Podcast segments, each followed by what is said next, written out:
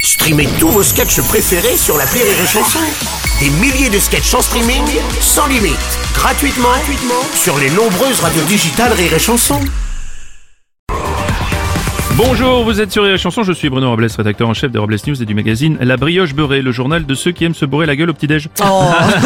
Bonjour, je suis Aurélie Philippon et je passe désormais plus de temps sur Vinted que sur Tinder. Alors je me prends des vestes pareilles, mais là c'est volontaire. Ah. Les Robles News. L'info du jour, c'est la colère est dans le pré. Les agriculteurs se mobilisent depuis quelques jours contre les normes environnementales trop lourdes, la hausse des taxes et le report successif du projet de loi agriculture. Et de son côté, le gouvernement fait la sourde oreille depuis trop longtemps. Et pour établir le dialogue avec les agriculteurs en colère, le gouvernement envisage de donner à Gabriel Attal des cours de Jean Lassalle. Une info Fast and Vieillous. Oui, au nord de Nantes, une habitante a été sacrée par Blablacar, doyenne de la communauté.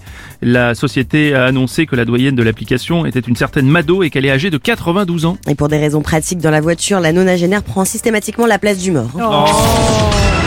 Une info prédiction et crémation, on va rester dans le thème. Des chercheurs danois et américains ont développé un système basé sur une intelligence artificielle capable de prédire avec une fiabilité de 78% le jour de votre mort. Pour ce faire, l'IA analyse vos données médicales sur plusieurs années et annonce ensuite la date à laquelle vous avez le plus de chances de mourir. Oui, enfin, malheureusement, cette IA a ses limites, elle n'arrive toujours pas à calculer la date du décès de Michel Drucker.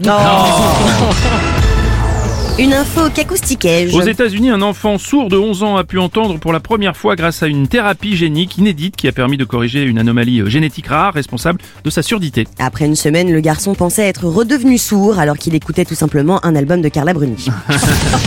Et pour clore ce Robles News, voici la réflexion du jour. L'âge n'a aucune importance. Enfin, sauf si vous êtes un fromage ou une bouteille de vin. Ah. Mmh, D'accord. Merci d'avoir suivi les Robles News et n'oubliez pas... Rire et chanson Deux points. Désinformez-vous Ouais.